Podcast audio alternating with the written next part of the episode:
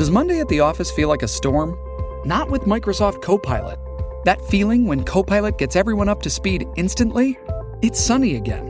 When Copilot simplifies complex data so your teams can act, that sun's shining on a beach.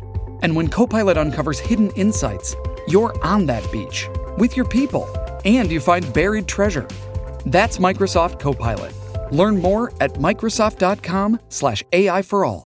Now, here's a question for you. Can you think of a building that you drive by that has maybe sat empty for years and you wonder what is the deal with that space?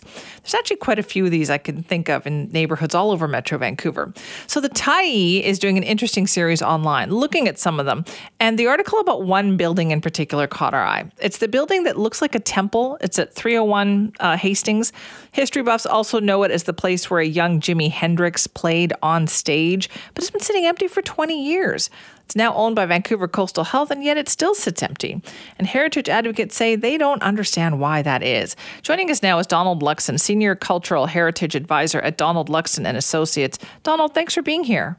Good morning. Why is this building still sitting empty? Well, well, I've, it's been a long saga, and I would characterize it as a failure of imagination from day one. Uh, it's a um, very interesting building. It was built for the Salvation Army in 1950, as, indeed as its main temple. Uh, later became a, um, a Buddhist temple, uh, Golden Buddha. Uh, it's been since 1984 just kind of sitting uh, because it was bought by Vancouver Coastal Health, who had other ideas for the site. And of course, they um, have been working with BC Housing to look at a combined medical facility and housing, and that's gone nowhere in, in decades. So um, the question really arises is that the best use for the site in this area? Everybody wants to see more housing, of course, um, but housing without amenities is not really. Uh, a neighborhood in my mind. And so this was a perfect opportunity for someone in the cultural sector to take over a purpose built basically performance venue. Uh, so we just see it as a failure that um, Coastal Health even acquired it in the first place and wants to tear it down, even though it's listed on Vancouver Heritage Register. How hard is it to protect unique buildings around here, Donald? Very difficult. We struggle with a lack of incentives. Uh, we don't have the tax credits that they have in the United States for preservation. Uh, we don't have federal programs. We don't have provincial programs, really. Uh, and the city does its best to provide incentives, but often it's overwhelming in terms of what needs to be done on individual buildings, especially if they've been let sit for decades. So we hate to see this kind of situation where a building is just left to deteriorate because we know it's going to go, and we call it demolition by neglect. Hmm. Okay. So what what is the deal with this particular building? Then it's just going to sit empty. Is there any move? Do we know anything about what's going on?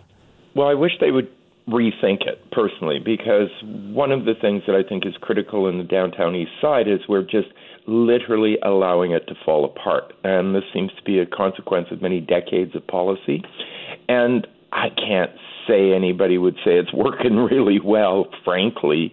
And part of the problem is that there, any, time a site becomes available, it's immediately targeted for social housing, which I'm an advocate of social housing as well, and that's fine, but not every site maybe needs to be exactly the same use. And so mm. um, this was an opportunity on this site to try and move something forward differently in the neighborhood that would, would provide other things to do.